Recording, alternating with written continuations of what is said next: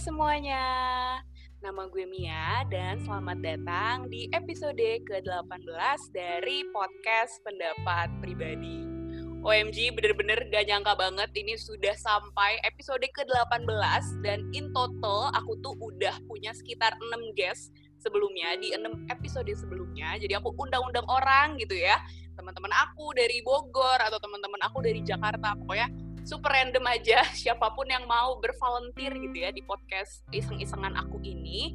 Dan seperti podcast-podcast sebelumnya dan seperti janji aku juga selama aku bisa undang guest-guest nih aku bakal coba undang-undang guest dulu. Jadi mungkin nggak tahu sih abis episode ini apakah aku bakal bikin podcast seperti biasa aku monolog atau aku akan undang guest lagi. Jadi tergantung mood aja. Tapi kalau untuk di episode ini aku udah undang guest nih guys. Tapi sebelum aku minta guestnya untuk introduction, aku mau sedikit teaser dulu. Sebenarnya pembahasan untuk podcast hari ini tuh tentang apa sih?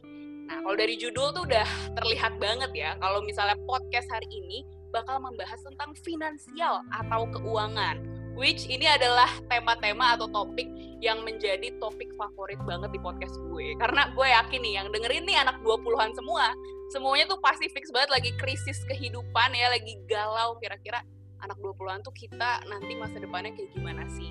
Nah banyak banget tuh yang lagi kayak gitu. Cuman aku nggak mau lanjut, kasih teaser lebih, jadi kita kasih introduction dulu deh buat guest kita hari ini. Silahkan Kak. Terima kasih Mia. Uh, selamat dulu sebelumnya udah 18 episode loh. Ih, banyak. Gila, makasih, itu itu banyak banget loh. iya, iya bener. episode. Effortnya loh harus dihargai. Tepuk tangan dulu. Nanti Ih, pasang itu ya sound yang tepuk tangan itu. Sound tepuk tangan. Oke, siap. Ah, tapi Oke. makasih ya. Aku tuh terharu finally dan aku juga thank you banget loh A. Eris kok mau gitu ya. Aku PC untuk eh, join gitu di podcast hari ini. Terima kasih juga. Eh, yang penting kan kita apa yang memberikan manfaat. Benar. Lewat apa pun bisa. Nah, jadi daripada lama-lama, ntar kepanjangan podcastnya. Eh, kalau introduction, eh, kalau introduction berarti kenalin nama gue Erisco. Eh, sebelumnya gue temen Mia tuh dari SMP, kita temen SMP kan? Iya, iya benar Enggak sih dari maksudnya satu angkatan satu SMP, gue satu angkatan di atas lu gitu. Iya, iya betul. ya, betul. temen SMP sih, Eh, karena teman main itu tuh juga kan. Iya. SMA juga iya. Nah, terus dari situ gue sekarang lagi jadi buruh. Oke. Cinta tapi. Jadi buruh di mana nih? Sama-sama buruh kita, A. ya kita masih jadi buruh ya. Mm-mm. Jadi buruh tinta. Eh, kebetulan lagi di sektor industri perbankan seperti itu. Oh, pantes. Begitu kira-kira perkenalan singkatnya. Oke, no wonder A, soalnya tuh Apa nih? gini di- teman-teman. oh, no wonder karena aku tuh kan follow-followan juga nih sama nggak sebelumnya aku mau cerita sedikit dulu nih uh, kok jadi gini teman-teman. Aku kan sama Irisco kan satu SMP satu SMA jadi Irisco itu kan senior aku kan. Dan kalau di Bogor kalau manggil senior itu bukan kak tapi AATT Heeh. ya kan A jadi kayak Para runtun ATT. para runtun AATT tapi bener serius gimana ya?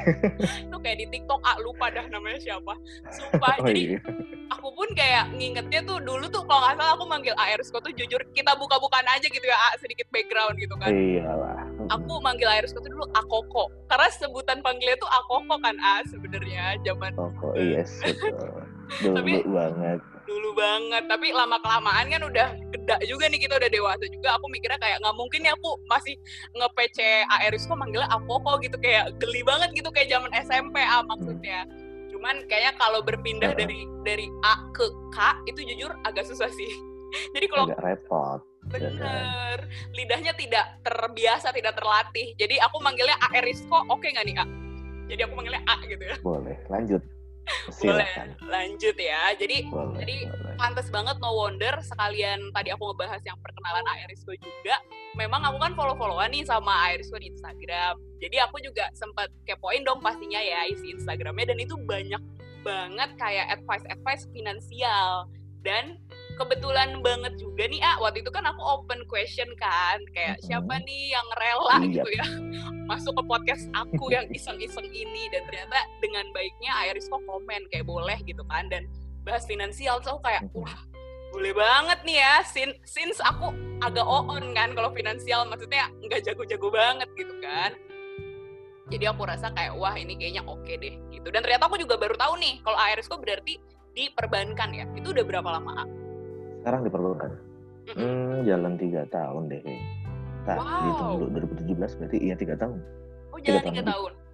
oh gila. Aku boleh tahu nggak sih ah kayak posisinya gitu? Nggak usah detail-detail banget sih. Cuman kayak apa sih yang sehari-hari dalam pekerjaan kita sebagai buruh kalau di ARSK tuh ngapain gitu biasanya?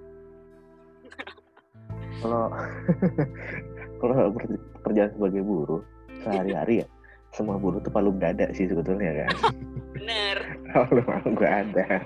Tapi kalau secara tupoksi ya uh, kebetulan gue menjadi ini sih menjadi kayak dibilang advisor bukan cuman uh, ya kita sebagai orang perbankan harus memberi advice. Okay. sejatinya harusnya memberi advice untuk orang-orang. Uh, baik retail perseorangan atau korporasi mm-hmm. uangnya tuh kita kelola dengan baik dan benar loh pak gitu nanti bapak dapat return sekian kurang oh. lebih seperti itu oh. gampangnya oke paham pak sebagai orang awam aku paham guys alhamdulillah tapi sumpah okay. berarti berarti Airisco ini kita secara cuma-cuma aku dan pendengar mendapat advice finansial nih ya dari Airisco secara cuma-cuma gitu. For free. For free, waduh, oh, mantep banget. Oke, okay. nah A, sebelum kita masuk ke dalam bidang kayak finansialnya lebih dalam, advice dari A Erisco nih, hmm. aku mau sedikit Boleh. sambungin dulu ke beberapa teori psikologi yang sebenarnya aku udah sering bahas banget juga sih di podcast. Jadi pasti Erisco udah pernah denger belum quarter life crisis? Quarter life crisis itu mungkin bukan cuma denger kali ya, mm -mm. ngalamin iya dan itu pasti dialamin semua orang sih. Bener. even mungkin nanti anaknya Bakri pun siapa tuh namanya yang kecil yang perempuan. Jujur lupa. Itu juga pasti akan ngalamin kan? Benar-benar iya. Setuju setuju. Gitu. Mm-hmm. berarti kalau dari dari ARSCO sendiri kalau definisi dari ARSCO ya ini aku selalu tanya nih ke guest aku. Setiap uh, teori aku tuh nyambung gitu ke quarter life crisis. Menurut ARSCO sendiri secara definisi definisi itu apa sih quarter life crisis ini based on ARSCO aja ya. Nggak usah teoristis gitu. Oh berarti gue nggak harus googling ya ini ya? Nggak usah nggak usah. Aduh ngakak. Salah benar tidak dapat ini ya. Salah benar tidak dapat peperangan nilai. Tidak ada. Bukan UN A. Jadi tenang aja. Baik. Kalau UN nggak dikurangin SBM dikurangin. Oh iya bener. OMG Airus kok masih inget aku ingetannya lemah. Dia di SBM deh yang dapat minus 4 kalau salah. Eh, sekarang masih SBM gak sih? Kayaknya udah nggak ada deh gak sih Udah enggak ya? Oh, ya ada udah. tapi kayaknya pilih itu deh, pilih pilih mata pelajaran. Lah, jadi bahas SBM kita. Oke, oh, lanjut, Tak. lanjut. Quarter life crisis. Um, apa ya? Jadi kalau dari pendapat gue pribadi, definisi gue pribadi adalah uh, kita bagi per kata ya, quarter berarti seperempat. Life hidup, krisis ya, krisis kita tahu. Berarti krisis di seperempat abad kita hidup abadnya okay. ditambahin sih udah karena seperempat itu dari apa? Kan teori seperempat dari abad. Uh, yaitu krisis-krisis yang common dirasakan oleh manusia-manusia yang umurnya 20-an sampai 30 benar benar. Karena kan tadi kuarter doang kan kita nggak tahu sampai kapan ya 20 sampai 30 lah. Uh, untuk kayak ngerasanya pasti kurang gitu. Kalau balik ke agama Aduh, boleh boleh nih dikasih selipan agama. Kurang bersyukur itu. Oke, okay. kurang bersyukur Karena kurang ya. bersyukur tapi kalau back to teori psikologisnya kan ya kurang bersyukur itu kan nggak akademis banget. So, mm Tapi ya pokoknya intinya adalah apa ya perasaan yang dirasakan oleh orang-orang usia 20 sampai 30 bahwasannya ngerasa hidupnya sedang diambang krisis atau kegagalan seperti itu sih kalau oh, dari definisi gua. Gila, mantep banget ya. Terima kasih loh. Seperti teoris ya, Kak Eris kok ngasih gua teori. Tapi bener sih, kurang lebih bener. Dan sebenarnya aku mau kasih sedikit, cuman nggak akan panjang sih, karena aku di setiap podcast yang berhubungan dengan quarter life crisis ini aku selalu kasih definisi. Crisis.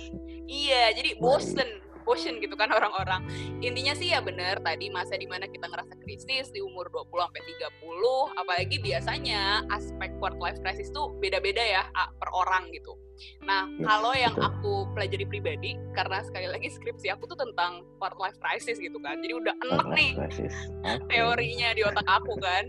Nah, itu tuh biasanya aspeknya memang dalam percintaan biasanya kayak karena banyak nikah ya A kita bisa lihat every weekend aku apalagi setelah pan, bukan setelah pandemi sih.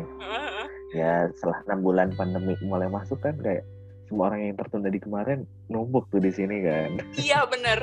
Bener banget. Sumpah aku udah bener-bener bulan Desember ini parah banget sih A. kayak Sabtu Minggu ada aja yang kawinan. Aku sampai kayak aduh jadi ke peer pressure dikit tapi enggak deng. Karena aku juga udah pernah da, uh, bahas soalnya tentang pernikahan. Dan aku juga tentang pekerjaan okay. juga pernah juga nih sampai yeah. akhirnya juga sebenarnya dari yang aku pelajari part life crisis itu ada juga tentang keluarga biasanya atau hubungan sosial sama ada juga keuangan. Cuman sebenarnya basically tuh keuangan kan nyambung juga sama pekerjaan ya karena kita pasti bekerja sebagai buruh itu demi uang gitu kan ya karena nggak mungkin. Ini apa lagi gitu. Dan kalau dari aku pribadi nih ya aku juga pasti pernah ngerasa krisis itu tapi mostly kayak kalau aku di pekerjaan kali ya kayak pengen cari yang sesuai passion dan lain-lain. Cuman kan ada juga nih beberapa orang yang ngerasa kayak quarter life crisis itu lebih ke keuangan. Mungkin dia kayak sandwich generation yang harus ngebantu keluarganya ngebiayain. Jadi uang tuh bener-bener kayak quarter life crisis di hidup dia problem nomor satu gitu. Nah kalau aku kan nomor satunya pekerjaan. Tadi Airisco kan sharing yeah. sudah pernah juga nih quarter life crisis. Nah, kalau dari aspek-aspek yang tadi aku sharing, yang Airisco paling ngerasa krisisku di situ di situ tuh selama 20-an, itu di aspek yang mana? Kalau boleh jawab jujur, mm-hmm. boleh jawab jujur. Boleh, ah, boleh. Itu boleh lah ya. Boleh curhat dikit. Iya, boleh lah. Life crisis sebelah itu ada di keuangan. That's why makanya uh, eh, gue merasa gue pernah ngalamin itu mm-hmm. terus gue gue belajar gue tanya ke orang gue tahu akhirnya oh ini celah untuk gue bisa keluar dari sini ya akhirnya gue kembali ke jalan keuangan lagi gitu kan okay. seperti itu berarti memang merasakan krisis di keuangan ini ya dan mungkin kalau menurut yeah. Erisko sendiri sampai detik ini nih kalau kita bahas quarter life crisis gitu, Erisko masih ngerasain gak sih? Atau sebenarnya ya pernah ngerasain tapi sekarang tuh lagi fine aja gitu? Atau gimana? Ntar kalau gue jawab udah nggak ngerasain nih, itu ntar ada wow congkak sekali anda gitu. ya juga ya, tapi nggak apa-apa dong, ah kan kayak oh, iya, iya. hasil gitu kan. Oke. Okay. Uh, eh, quarter life crisis. Hmm, untuk quarternya sih mungkin karena kan tadi kombinasi ya jatuhnya kan quarter crisis itu kombinasi jadinya akan ya masih ngerasain sih tapi dalam hal yang lain mungkin ya kayak tadi peer pressure lingkungan soal ya yang tiap satu minggu itu ada di Instagram Story Ikut terus gitu ya ini tuh iya kan malah sekarang udah merambah ke weekday nih Iya. Kadang-kadang hari Rabu, hari Kamis loh. Ini hari apa ya sekarang gitu. Ternyata temennya udah nikah hari ini. Bener-bener lamaran. Gitu. Oh, 12-12 iya, gitu kan. ya. Bener. Apalagi ditambah WFH, kesempatan untuk lamaran itu kan lebih lebih terbuka lebar kan. Bener banget. Kalau zaman dulu ditanya orang, lu nikah kapan? oh masih gampang jawabnya Sabtu kalau nggak Minggu gitu ya jelas soalnya cuma Sabtu sama Minggu. Sekarang probabilitasnya nama panjang nih. Senin sampai Jumat bisa. Iya jadinya kalau misalnya ditanya sama keluarga kapan nikah? Ya nggak tau lah weekdays atau weekend. Kan WFH bebas. Iya WFH ngakak dah. Ya, itu dia jadi panjang probabilitasnya. Jadi gitu. mana uh, masih ada berarti? gimana? Kalau aku actually mungkin ya. masih di bidang pekerjaan sih. Aku tuh tipenya aku peduli peduli finansial peduli uang pasti peduli lah ya siapa yang nggak peduli uang. Cuman kalau aku tuh tipenya kayak yeah. mau hidup sesuai dengan passion yang kayak gitu loh. Mau hidup sesuai dengan kenyamanan. Aku tuh tipenya yang kayak gitu banget. Jadi kegalauan utama tuh aku di pekerjaan sih. Berarti kalau Aeris kan tadi ngebahasnya pernikahan nih. Berarti lagi itu lagi di percintaan gitu galaunya? Oh galau enggak juga sih dibilang galau enggak, cuman ya itu udah mulai harus dipikirkan gitu. Hmm, bener. Galau enggak, cuman harus mulai dipikirkan. Iya, iya. Cari aman ya. Jawabannya diplomatis ya, tapi emang setuju sih. Apalagi kalau cowok nggak sih, A, kayaknya tuh cowok tuh pressure-nya kayak lebih cewek juga pressure sih disuruh nikah nikah tapi kayak cowok kan Iya, juga kan. ada ya pressure-nya. Iya. Aku mau bertanya nih, A. Jadi tuh nanti Boleh, aku tuh? aku sharing juga, Aerisko juga sharing. Tapi aku jadi takut Hmm. jomplang banget ya sama Aerisko. Mungkin dari sisi aku dulu sharing kali ya. Nanti Boleh. nanti Aerisko juga sharing. Jadi aku tuh pribadi kadang banyak orang nih sampai detik ini, aku kan usianya 24 tahun. Berarti Aerisko 25 kan ya? Mm-mm. 17. Iya, oh iya betul 17 juga. setiap tahun. Oh udah deh kalau kayak gitu aku 16. Aku kan satu tahun di bawah Aerisko. Baik. Oke oke. Nah di usia aku ngerasa nih di usia 24 ya sebenarnya banyak teman-teman aku pasti mostly kan udah pada kerja kan. Tapi dari Mm. aku sharing-sharing sebenarnya nggak semua orang nih yang pada bekerja ini mau bekerja mereka udah bertahun-tahun atau enggak nggak semua orang tuh punya tabungan ah itu fakta uniknya kayak ya kan ini Yes, menurut aku ini kayak sebuah hal yang apa ya kayak sangat disayangkan aja gitu. Tapi bukan berarti aku juga tabungannya udah kayak Nia Ramadhani gitu ya enggak. Cuman at least aku kayak Ya amin aja dulu. oh iya amin dulu ya. Amin.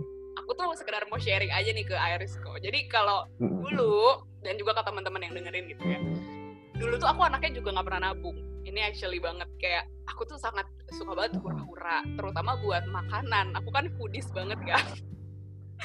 Jadi kayak.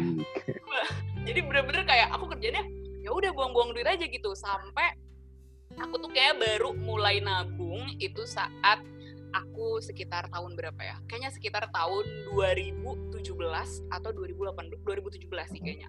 2017 or 2018 itu aku baru nabung. Jadi selama aku kuliah sampai sekitar semester 5 itu aku nggak pernah nabung. Kayak bener-bener rekening aku nol A. Jadi kayak uang berjalan dapat tabungan eh dapat dapat uang nih kan dari ortu gitu kan. jajan. Mm, dapat jajan. Terus aku selalu nol. Bahkan dulu aku tuh ngekos di mana kadang duitnya juga suka minus. Jadi kayak aduh duitnya udah nggak muat deh buat aku sampai dapat lagi bulanan gitu. Itu sedih banget sih jujur. Tapi itu menurut aku memberikan aku pembelajaran sampai sekarang gitu kan. Sampai akhirnya kalau di lingkungan kuliah aku tuh ah eh, mereka itu tipenya orang-orangnya kayak suka kerja. Aku kan kuliah di kampus kayak orang-orang juga udah tahu sih di Untar kan jadi semua tuh rata-rata pekerja gitulah pekerja keras teman-teman aku itu. Yes. dan aku yang dari Bogor nih dari kalau aku sendiri ngerasa ya kayak dari eh, SMP SMA negeri kayaknya tuh kita nggak pernah kepikiran deh kerja part time gitu ya atau apa kayak buka buka usaha. Jujur aku waktu itu aku nggak ada di lingkungan yang di mana lo tuh harus bekerja sejak dini gitu. Jadi aku nggak pernah nabung nggak pernah kerja DLL kan nah tapi di Ya. perkuliahan ini ak- karena teman-teman aku lingkungannya pekerja bahkan kayak dari mereka SMA aku terdorong untuk part time di kampus kan Ikutan. Mm-mm. Nah, part time dari part time di kampus sampai detik ini berarti aku selalu kerja tuh. Aku selalu ada kerja lah walaupun nggak mungkin di awal nggak banyak-banyak banget penghasilannya tapi aku mulai ada, ada penghasilan, mulai nabung dan aku nggak pernah lagi tuh merasa kayak anak kosan dulu yang duitnya bisa minus gitu kan. Nah, itu jadi kayak oh, lumayan nih aku merasa ada positif uh, Iya. outcome lah dari aku kuliah di kampus aku yang sekarang ini dari lingkungannya. Dan aku alhamdulillahnya kalau sekarang ditanya ada pegangan tabungan nggak sih gitu ya? Ada. Maksudnya Mhm. alhamdulillah ya ada-ada aja gitu. Jadi enak dan udah bisa mulai kayak beli sesuatu tuh udah nggak minta lagi gitu loh, A. kayak bisa kok Iya. beli sendiri gitu kan enak kan. Nah, tapi kalau menurut Aerisco Iya, sendiri betul. nih, kan Aerisco udah ngelihat aku udah sharing nih pengalaman aku which mungkin aku mulai kerja tuh dari umur-umur kayak 21 22 lah sampai sekarang 24 gitu kan.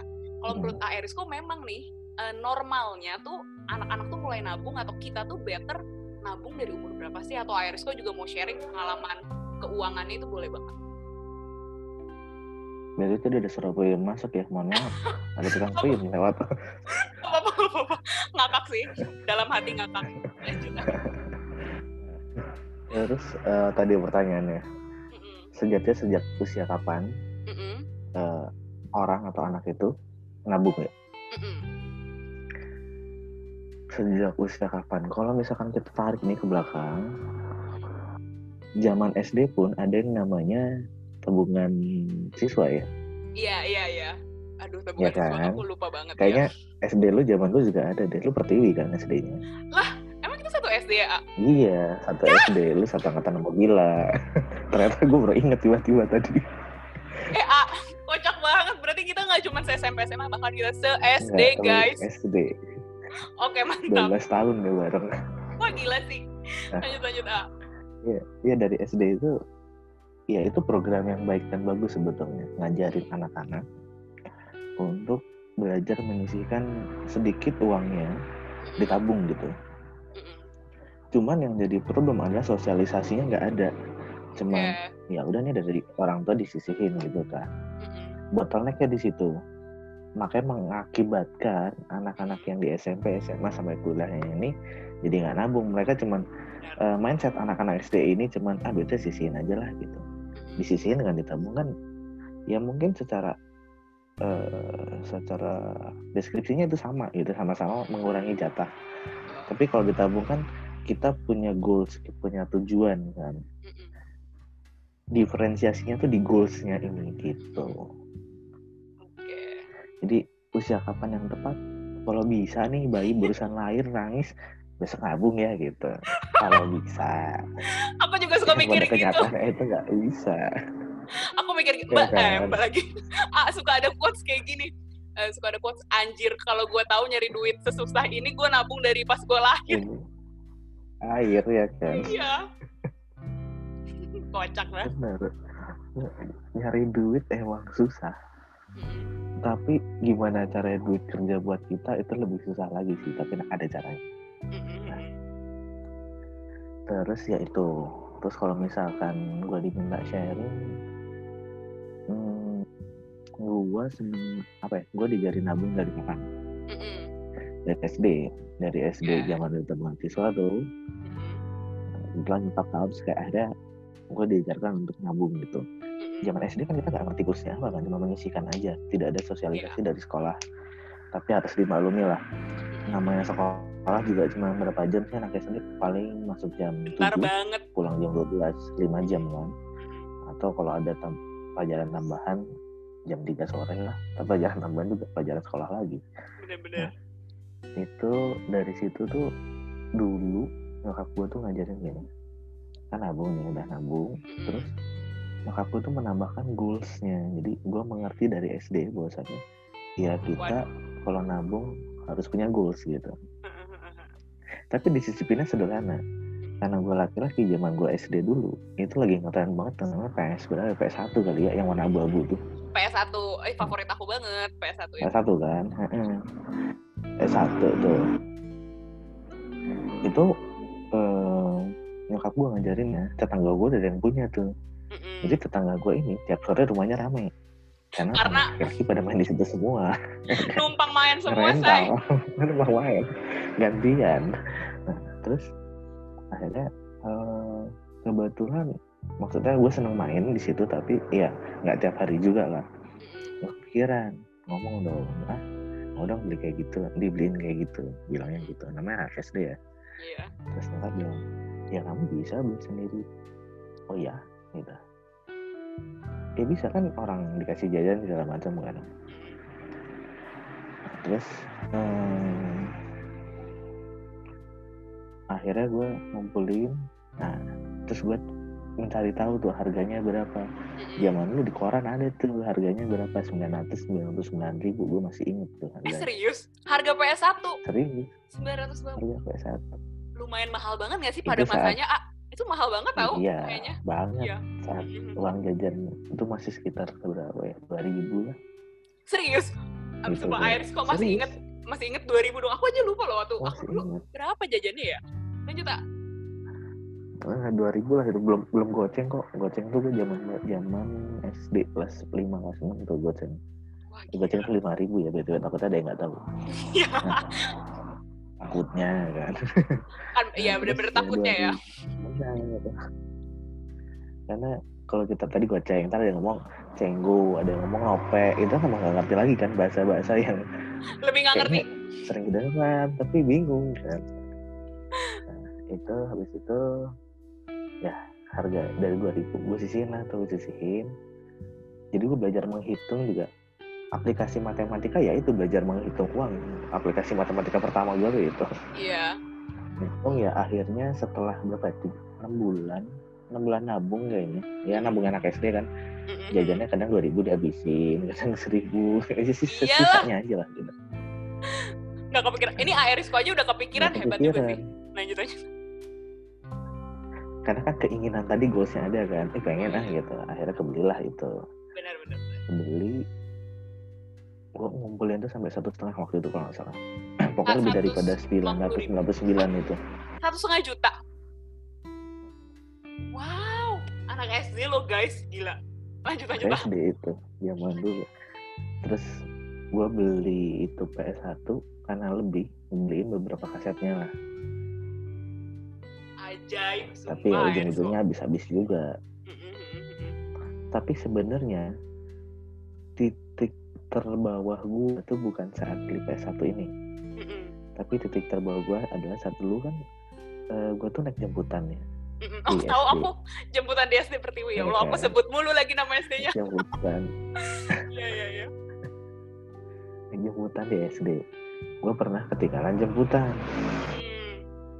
Terus uang jajan gue gue beliin batagor Iya. habis Mm-mm. batagor yang di belakang tuh Aku udah lupa, ah, belakang. sumpah. Lanjut, lanjut. Iya itu. Nah, dibeli batagor habis. Wartel juga tutup. Wartel aku ingat. Nggak di, di buka. depan gerbang banget iya, kan. wartel kan depan eh, depan gerbang banget. Mm-mm. Wartel tutup hari itu. Dan gua nggak punya sepeser pun untuk nelpon dong. Lu masih telepon koin guys, BTW. Iya, Masih benar-benar. tuh seratusan. Bahkan aku masih inget muka abang-abangnya dong. Iris kok muka abang-abang wartelnya. Aku masih Abang yang kayak mana nih? ada dua kan abang-abang wartel kan ada yang jaga di depan Iya, kan. abang-abang. Jadi habis telepon Iya, tuh bayar di dalam. jujur ngakak. Lanjut lanjut. Terus eh, akhirnya gua apa ya? Kejebak di sekolah sampai jam sampai jam 3 jam 4 gituan. Terus ternyata entah mungkin itu kakak kelas kali gue nggak ngerti tuh dia anak anak kelas 5 atau kelas 6 lah saat itu gue kelas 2 apa ya gue masih kecil banget terus Gila.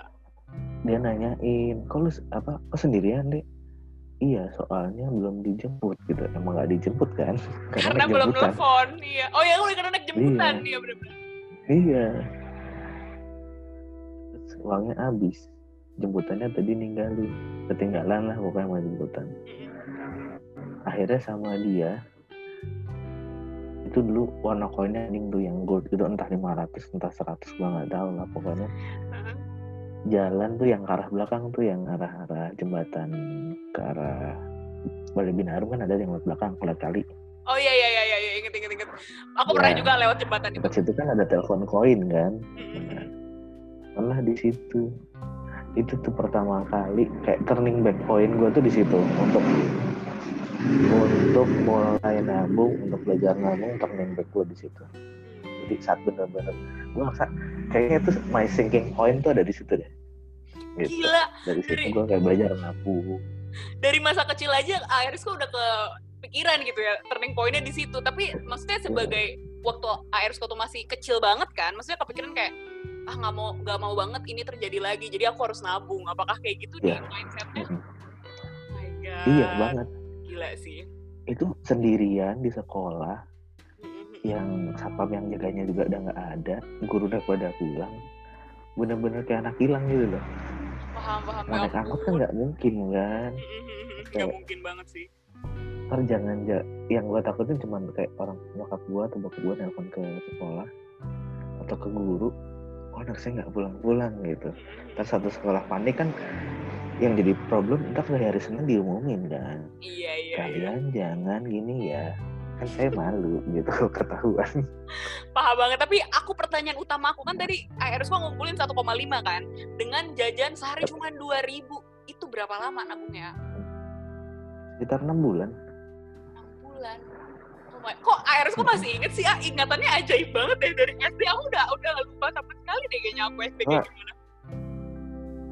soalnya kayak pencapaian banget gitu loh pencapaian pertama kan itu pun dibantu dengan gue kan misalnya kayak weekend seneng ikut lomba lu gue seneng ikut lomba gambar guys itu buat cari uang eh aku tahu Nah, deh kayaknya itu- lomba gambar lanjut lanjut lanjut. Iya itu dia itu dari enam bulan tuh ya ditambahin dari lomba gambar ditambahin gitu. Jadi satu setengah lah kira-kira enam bulan. Wah gila. Gitu sih. Ini sih bener-bener definisi jomplang guys. Aku mulai nabung umur 21 atau 22 ah Erisco nabung umur berapa berarti ah di tahun itu? Yang PS itu? Hmm, PS tuh umur tujuh delapan. Tujuh atau delapan tahun lah. Oh, umur 7 kelas dua kelas tiga. Gila, berarti dari maksudnya since umur 7 or Apa 8 itu? Berarti Aerosko tuh punya tabungan ya? Maksud aku sampai detik ini gitu tabungan yang dari dulu tuh nggak pernah putus gitu selalu nabung terus sampai sekarang ah. apa gimana? Nggak juga sih jadi kayak SD nabung terus udah gitu kan dulu kan apa ya nggak segampang sekarang ya anak-anak kecil bikin tabungan di bank kan susah. Iya benar. Ya tabungannya di bawah bantal aja di lemari sih tepatnya. Serius sih bawa bantal ah Gitu. jujur takut dicuri nggak di lemari di bawah baju dulu. Gitu. gila sih. Nah itu terus udah gitu apa ya SMP pertama kali gue punya tabungan sendiri atas nama sendiri itu SMP sih. Oke. Sebelah sekolah kan itu tempat tempat tempat bank bernaung kan. Oh iya benar jelas Jadi jelas. SMP satu ya itu dia. Gue bikin di situ SMP tuh kayak SMP kelas satu bikin. Terus udah gitu SMP bikin SMA gue pindah bank. Oke nah itu pasti duitnya hilang tuh udah ya memang sih tinggal sisa sedikit kayak sisa gocap lima puluh ribu atau sisa seratus ribu terus nggak di ya anggaplah biaya, biaya buat nutup rekening lah gitu ya. Mm-mm. itu sih. Terus kalau misalkan yang dari dulu sampai sekarang masih kepegang tuh ya eh, tabungan zaman kuliah sih. Oke. Tapi itu biasanya kuliah gue nggak bisa kuliah gue nggak bisa nabung sebanyak zaman SD SMP atau SMA sih Serius? Gitu. Wah, ini nih aspek menarik juga nih, aspek menarik juga maksudnya buat Iya. tadi di sharing-sharing ya. Kenapa hal itu terjadi? Cuman, maksudnya dari kul berarti kuliah tapi dari semester 1 kan, A. Maksudnya dengan terbiasa nabung, kuliah dari iya iya, betul mantap. Nah nanti ini nih ya, nanti kita sharing-sharing nih tips and trick dari uh, Erisko nih mungkin. Boleh, Gimana boleh. cara nabungnya. Cuman aku mau, uh, kita bakal bagi jadi dua bagian nih, teman-teman ya. Jadi kalau yang Boleh. pertama, aku pengen A. Erisko tuh kasih tips and trick buat mereka yang mungkin sampai sekarang nih aku sih udah punya statistik podcast podcast aku nih Airisco. Rata-rata memang yang dengerin itu Hmm. usia 21 sampai 25 yang paling banyak. Statistik podcast aku nih. mana apa lagi Perempuannya kayaknya lebih banyak perempuan atau laki aku belum cek juga. Nggak valid ya omongannya. Tapi aku inget umurnya, aku inget umurnya. Aku tapi inget udah umurnya ada banget. umurnya lah ya ada umurnya. Tapi ada juga, ah, tapi ada juga podcast aku yang denger itu under ah, under lagi, above above 30 juga ada. Jadi aku nggak tahu nih, ini boleh Iris kok kasih advice-nya yang general atau mungkin lebih ke anak 20-an juga boleh. Nah, aku pengen Iris kok kasih tips and trick dong buat teman-teman aku. Ini kejadian nyata juga ya, sampai ada dia umur 24 atau 23 tuh dia nol ah tabungannya, literally nol. Nah, kalau buat mereka nih yang bener-bener Iya newbie, iya kan? Yang bener-bener newbie dan bener-bener kayak gue nggak punya tabungan, literally nggak punya. Padahal misalnya gue kerja, tapi itu selalu habis. Sarannya atau menurut ARS kok mereka harus mulai dari mana sih biar bisa nabung? berarti tadi kan demografinya 21 sampai 25 ya Mm-mm, betul. nah kalau gue mau tarik agak atas sedikit lagi datanya demografinya Indonesia itu sebarannya anak-anak usia produktifnya lebih banyak Oke, jadi kita bentuknya kayak gasing gitu kayak diamond lah ya kotak gitu. Tapi besar gendut di tengah. Nah jadi untuk tips and triknya mungkin gue agak sedikit general oke, tapi harusnya ini applicable buat usia apa pun ya. Oke. kecuali usia kecuali ini. Gue ngasih disclaimer dulu. Jadi untuk apa ya un, saran ini saran ini kalau misalkan dia udah punya eh, misal udah menikah punya anak Mm-mm. itu ya mereka punya prioritas sendiri lah beda Ya. gitu prioritasnya pasti kan nah jadi in general sebetulnya tips and trick buat nabung itu cuma satu sih Apa tuh? Jangan hutang Jangan hutang. Oke. Siap. Notit itu notit. doang Itu doang, A. Jangan hutang. Itu dong. Jangan hutang. Jadi kadang-kadang gini, sedikit apa ya sedikit sharing juga. Kayak beberapa teman kantor yang nanyain, e, kok gue mau nanya dong, gue punya tabungan apa kayak gue udah kerja sekian tapi kok tabungan gue segini sih? Gitu. Lu punya berapa? Gitu. Jawaban gue cuma satu kalau gue sebutin angka nanti dibilang sombong kalau lebih besar. Kalau gue sebutin lebih kecil kok lu nanti jumawa gitu terus, bener, bener, terus gue tinggal bilang gini ya sekarang tinggal dihitung tabungan lu kerja berapa tahun itu tuh berapa persen dari pendapatan tahunan lu gitu oke okay. Jadi kan misal pendapatan dalam satu tahun 60 juta. Oke. Okay. Berarti dengan kata-kata gaji 5 jutaan ya, 12 kali 5. Iya. Yeah. Yang 12 bulan gaji aja. Yang bonus segala macam jangan dihitung lah nih ya. Oke okay, oke. Okay. Tapi sebaiknya sih dihitung. Tapi kita ngomong in general aja lah ya. Kan nggak semua orang dapat bonus yang tiap tiga bulanan, nggak semua orang dapat bonus tahunan. Betul kak. Apalagi karena pandemi, gitu kan. Dan ada ya ada juga uh, pekerjaan-pekerjaan yang memang pekerjaannya dibayar 12 kali aja gitu. Nah itu dihitung tuh setahun berapa misal let's say 60 ya. Yeah. Ternyata dalam satu tahun tabungnya cuma 6 juta. Berarti 10 persennya. Oke. Okay. Ya kan? 10 persen dari pendapatan tahunannya. Kalau ngacu ke teori lagi, untuk saving itu adanya di 30 persen atau okay. 20 lah paling rendah. Jadi angka dia tadi uh, di bawah dari rata-rata dong yang 6 juta ya kan benar benar benar rata-ratanya berapa sih 18 12 sampai 18 karena 20 sampai 30 persen ya itu udah jadi jawaban buat dia sendiri gitu kan.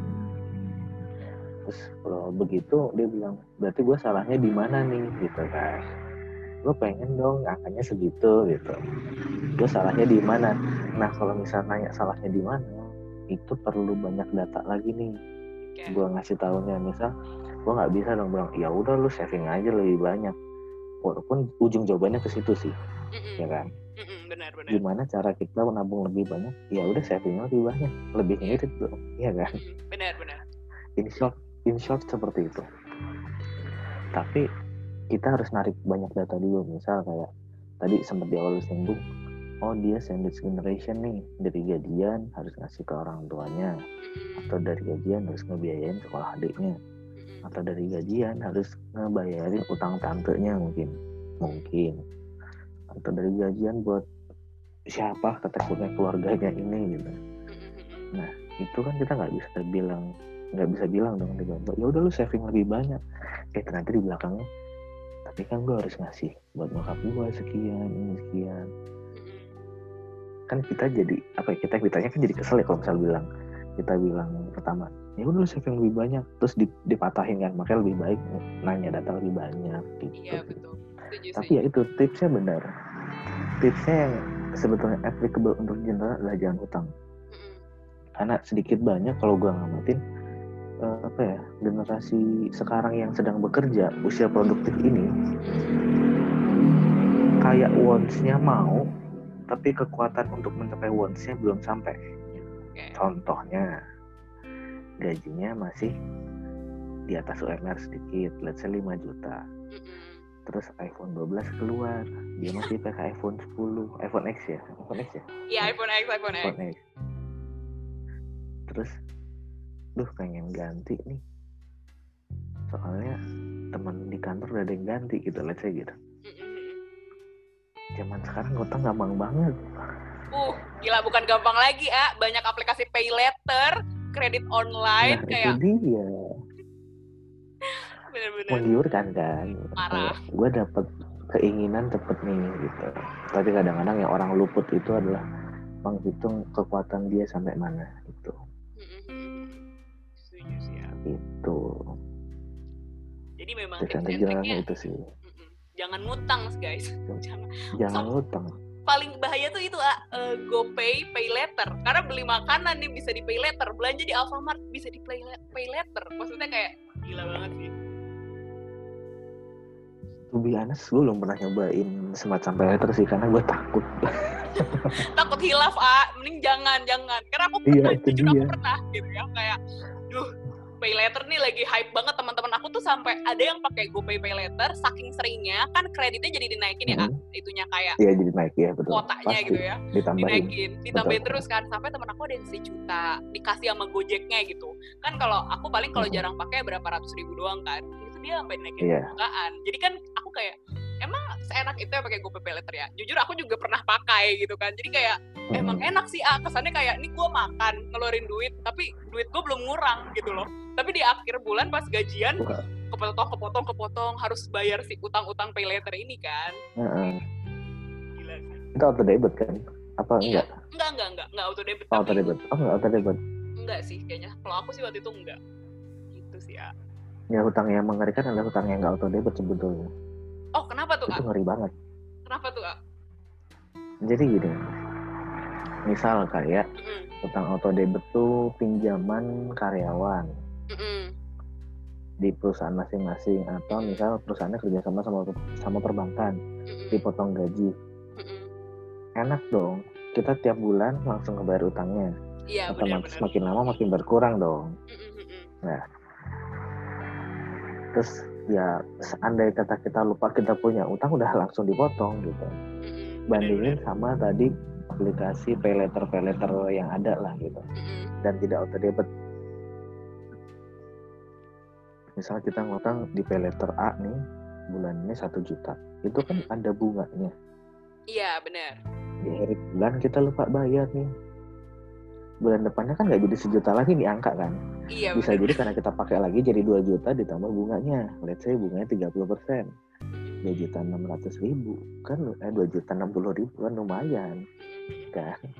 Setuju sih ya. Bukan main 60 ribu bisa dapat boba sampai kenyang tuh tiga. Eh dua eh.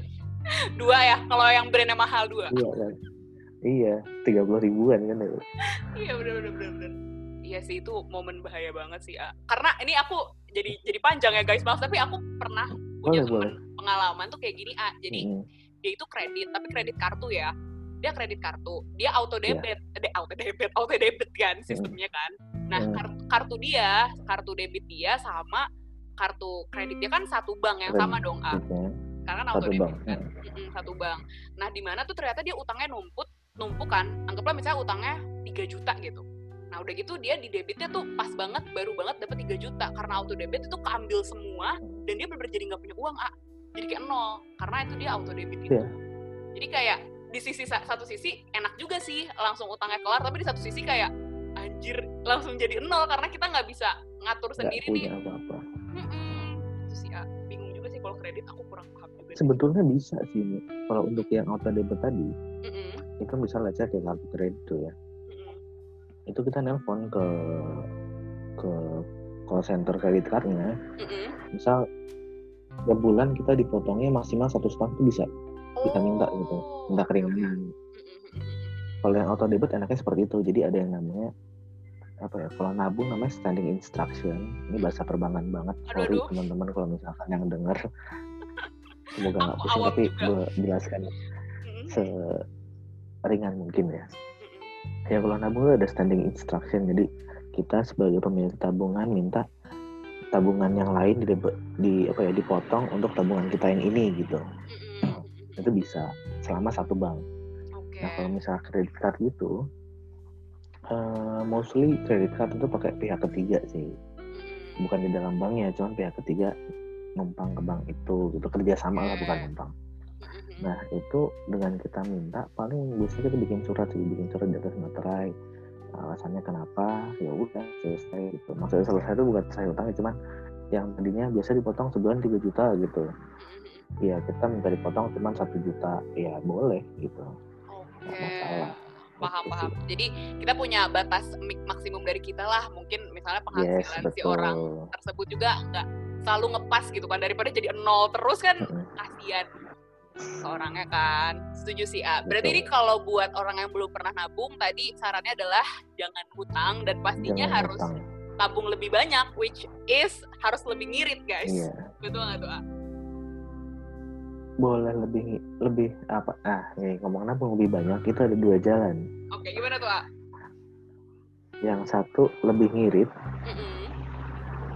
yang kedua nambah pemasukan gitu bener sih. Ya iya kan? iya, setuju setuju sama-sama iya. akan jadi lebih banyak gitu. Bener iya guys. Aku juga baru kepikiran loh ah, karena dulu maksud aku sebenarnya pengeluaran aku yang di zaman dulu aku hura-hura pas ngekos sama sekarang ya kurang lebih bahkan kayaknya pengeluaran aku lebih banyak sekarang gitu pas aku kerja juga. Mhm. tapi aku mikir ya mungkin kenapa sekarang aku bisa nabung karena pemasukan aku pun lebih tinggi kali ya ayah?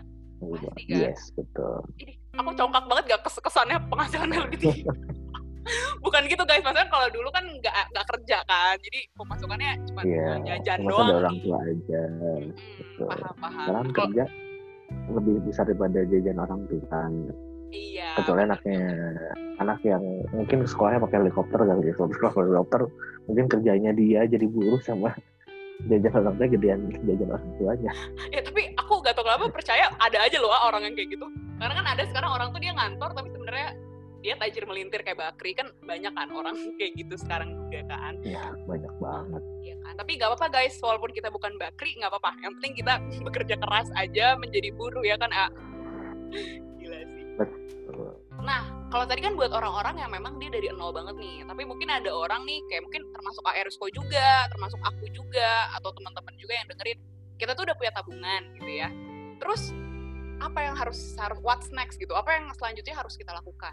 Nah, kalau aku pribadi, aku tuh punya tabungan satu aja nih kan kalau orang ada tuh ah aku tabungan kita tuh banyak yang di tabungan di bank ini tuh misalnya buat rumah dan masa depan tabungan ini tuh buat misalnya alat elektronik gitu kan Nah, kalau aku pribadi, tabungan aku tuh cuma satu, gitu ya. Maksudnya tabungan aku ya udah nih, eh, selama aku kerja di tabungan di sini aja. Nggak tahu buat apaan aku tabung aja gitu kan.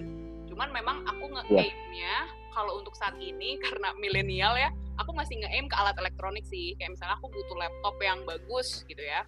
Atau aku butuh apa. Nah, itu aku nge-aim-nya masih jujur aja masih ke alat elektronik. Tapi beberapa teman-teman aku ada yang memang nabung untuk beli rumah gitu misalnya kan atau untuk nikah gitu kan which mereka juga mungkin punya pembagian sendiri nih nah kalau menurut Aerisco Iya. nih buat orang-orang yang sekarang mungkin udah punya tabungan masing-masing itu tuh better gimana sih A nabungnya biar kita tuh bisa mencapai yang kita mau tapi ada uang juga buat masa depan gitu. Betternya tuh kayak gimana nih?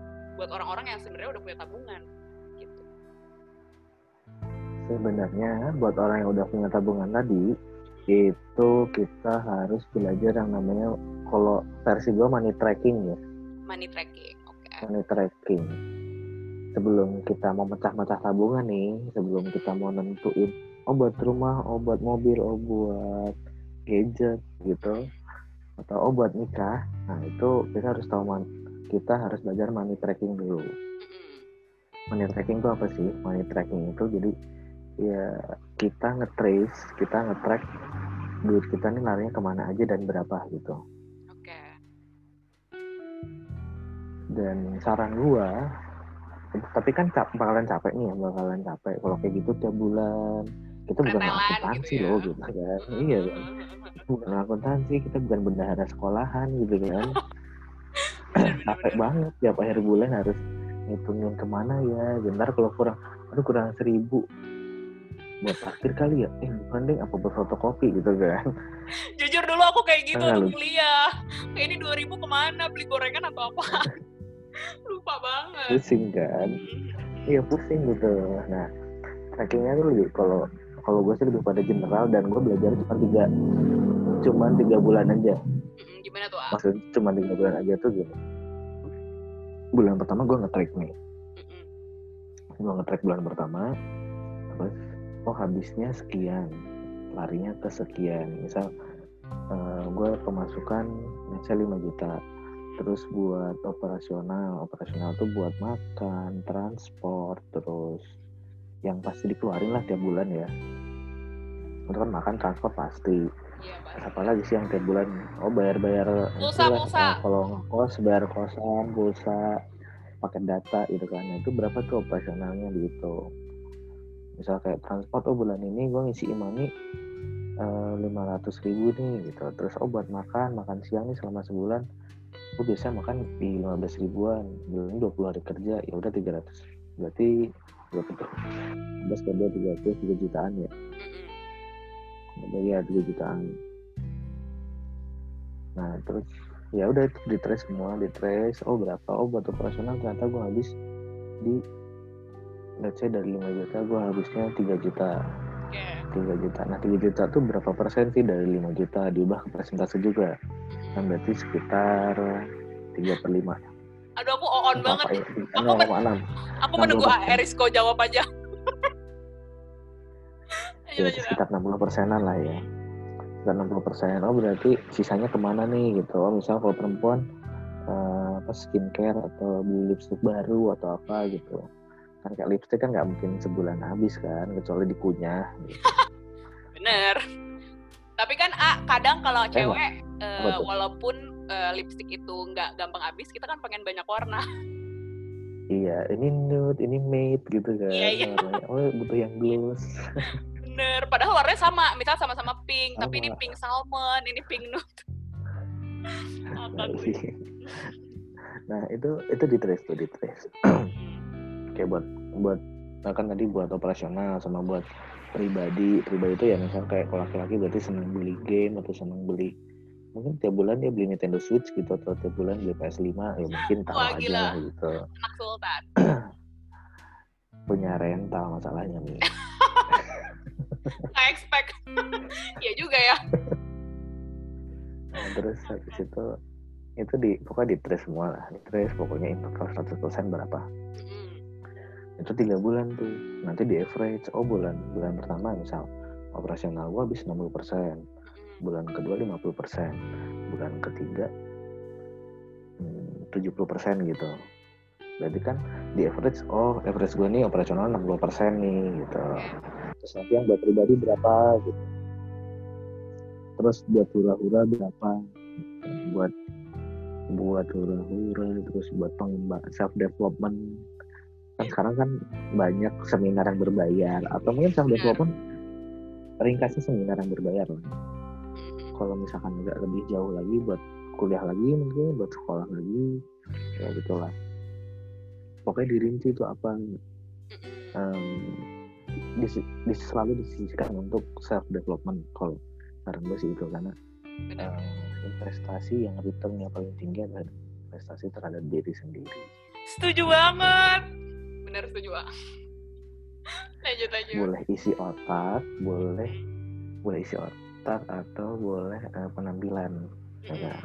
Bener bener. nggak mungkin dong pitching ke perusahaan multi company multinational company bajunya pakai celana pendek kan nggak mungkin. Mungkin. tadi ke penampilan contohnya itu gitu nah terus itu aja sih paling ya money tracing dulu money tracking udah tahu nih nanti baru tuh di otak atik oh ternyata operasional gue misalnya 60% ketinggian nih. Gue masih bisa turunin deh kayaknya gitu. Ternyata imani gue nggak perlu 500 ribu. Orang tiap bulan gue sisa nih masih ada sisa 100 berarti gue turunin nih 400 100 saya pindahin ke mana gitu. Oke oke. ya kita kayak main ludo aja gitu kan. Main pindahin nih 100 saya ke mana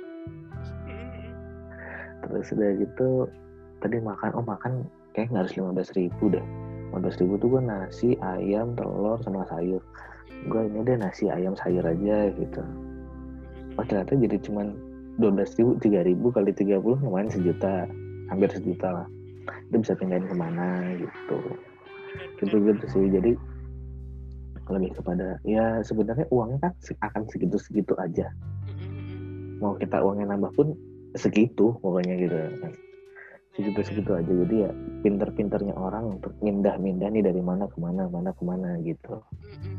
Tapi itu kira-kira. tapi intinya berarti kalau aku eh, conclusion dari yang AR Scott tadi ya berarti eh, idealnya memang anggaplah kalau setahun gaji itu kita at least eh, simpanan tuh 30 ya idealnya ya rata-rata ya AR 30 persen ya. Idealnya 30 ideal. Aku tapi sumpah aku kondisi ideal kadang-kadang tidak tercapai ya. Iya sih. Sumpah aku jadi kayak kok aku bikin podcast ini tuh jadi mikir anjir gue udah 30 persen belum ya sumpah. Jadi kayak kepikiran pengen ngitung gitu. Cuman eh, itu dong bocoran dikit. Kalau ARSCO sendiri tuh kira-kira tabungannya apakah sesuai ideal ini 30% atau bahkan ARSCO lebih ya? Misalnya 60% deh gue tabungannya gitu per tahun. Eh, tabungan ya? Tabungan tahun pertama kerja. Nah ini ini ada lucu nih. Even gue kayaknya lancar banget nih ngomong soal finansial. Tapi tahun pertama kerja gue itu nggak nyampe 30% Oke. tapi angkanya 29,89 dikit lagi. Aeris kok nge-track? Sampai tahu koma-komanya. tahu kok komanya. That's why Hebat, makanya kita sumpah. maksudnya pentingnya tuh di situ. Kalau kalau orang bilang tiga bulan sekali gitu. Tapi tiga bulan ya namanya kita buruh ya per tiga bulan kan suka ada laporan apa macam-macam kan. Bener-bener jadi bener. nggak bisa tuh ngetres tiga bulan sekali. Akhirnya gue ngetresnya tiap setahun sekali. Biasanya ngetresnya pas libur Natal atau libur tahun baru. Wah pas banget ya. Kan bentar lagi pas liburnya. kan? Pas banget bentar lagi. banget terus tuh pasti oh tahun ini gue berapa ya? Aset gue berapa? Oh tabungan tabungan tabungan gue berapa nih? Oh total aset berapa? gitu oh udah masuk nih sekian ya udahlah gitu. Berarti tahun depan gue punya target berapa? Gitu. Oh, paham paham. Tapi dibikin di Excel kan sederhana kan? Tapi tinggal kalau pakai sum plus minus gitu doang. OMG, pakai oke buat para buruh yang suka megang data termasuk aku bisa lah kita pakai Excel, kita data nih semua iya. pengeluaran. Wah gila. kan nggak sih, pakai Kak. VLOOKUP, HLOOKUP gitu nggak pakai kan Nggak. pakai sum if nggak gampang pakai ini sum mas if. ya Iya, masih yang cupu-cupu gitu lah ya. Tapi berarti kalau sekarang iya masih plus minus dulu aja tahun pertama ARSKO kerja udah 29 gitu. Itu kan udah nyari 30. Berarti kalau sekarang cincai Hmm. lah ya, selalu di atas 30 ya. sekarang ya gitulah di atas Wow. di atas 30 Wah gila, ah, sumpah abis dari sini sih aku fix banget deh aku mau hitung. Pokoknya akhir tahun aku ngikutin ARSKO aku akan hitung apakah setahun ke belakang tabungan aku udah sesuai atau belum nih guys. Nah oke nih takutnya jadi terlalu mungkin panjang cuma gitu lu ya. doang sih ini Ah, enggak aku yakin temen-temen juga banyak yang belum langsung pada ngitung Iya, pasti langsung pada ngitung guys. Ayo kita semua hitung peng- tabungan kita dan pengeluaran kita. By the way, ah, biar nggak terlalu panjang, aku ke pertanyaan terakhir deh ya. Tuh? Airisco kan nabung nih, tapi Airisco melakukan investasi nggak sih? Kan banyak banyak yang bilang katanya lebih baik tuh Mm-mm. uang uang kita juga berjalan gitu. Jadi uang kita tuh jangan tabungan diem gitu. Atau kalau menurut Airisco, ah gue sih prefer tabungan diem karena aku sering ngobrol sama orang-orang yang udah lebih tua juga di atas aku, udah nabung juga. Ada yang prefer Hmm. untuk kayak nge-invest tabungannya, ada yang prefer untuk ya udah gue sih prefernya duit diem aja atau duit mati aja gitu. Kalau dari Airisco gimana? Nah, sebenarnya investasi atau tidak investasi tergantung kepada goalsnya sendiri sih. Ya. Investasi adalah salah satu kendaraan untuk mencapai goals tersebut. Oke. Kalau misalkan ditanya ke gua, gua investasi apa enggak? Yes, I do that thing. Gitu. Oke. Gue invest. Investnya di mana? Gue coba semua invest. Oke. Even sampai kayak yang nggak kepikiran sama orang gue invest di situ gitu. Contohnya, misal reksadana gue cobain, iya gue cobain. Oke. Macam-macam tuh pasar uang, pendapatan tetap, saham gue cobain semua. Biar gue ngerti gitu. Ini gimana sih skema dan sistemnya? Pernah rugi? Ya pernah. Pernah hilang duit? Ya pernah. Tapi bagian tuh investasi ke diri sendiri ketika rugi gitu. Karena oh jadi kita kalau nanti nemuin hal yang serupa jangan sampai lah gitu. Uang belajar itu reksadana iya, saham iya, terus hmm, properti mulai iya, terus bisnis bisnis teman juga iya gitu. Kadang-kadang investasi nggak harus melulu ke saham, nggak harus melulu ke reksadana. Mungkin misal kayak lu punya bisnis eh, ini deh, misal punya bisnis tanaman yang lagi nge-hype gitu. Iya. Terus gue bisa ngomong dong ke lu, Mi, kayaknya bisnis lu tanaman nih nge-hype deh sekarang gitu. Terus gue lihat dari data followers lu tinggi, terus kayak engagement lu dengan dengan followersnya juga cukup baik gitu. Sering di story juga banyak banyak yang nge-reply. Gue nanam di lu deh gitu, misal let's say gitu. Gue nanam di lu deh 10 juta, lu beliin tanaman apa pun, share-nya 60-40 gitu. Kalau lu mau, ya dia jadi investasi kan. Gitu. Bener bener bener bener. Lu mempekerjakan uang lu jadinya lewat orang lain sih. Gitu. Itu sah-sah aja.